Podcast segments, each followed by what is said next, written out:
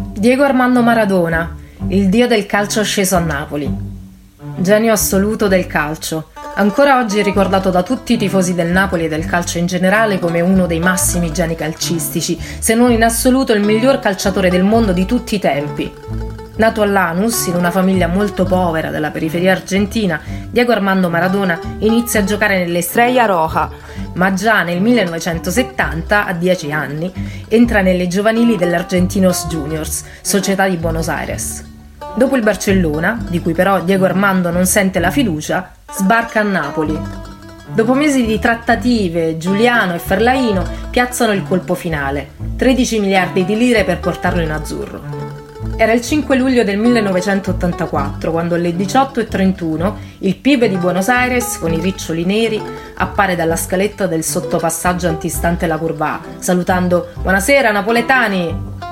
Le prime due stagioni con gli azzurri sono una sorta di marcia di avvicinamento al primo e storico scudetto del Napoli, che arriverà nel 1987. Nella stagione 1989-90 il Napoli riconquista il titolo nazionale, con un Maradona che inizialmente non voleva scendere in campo, tanto da scappare in Argentina.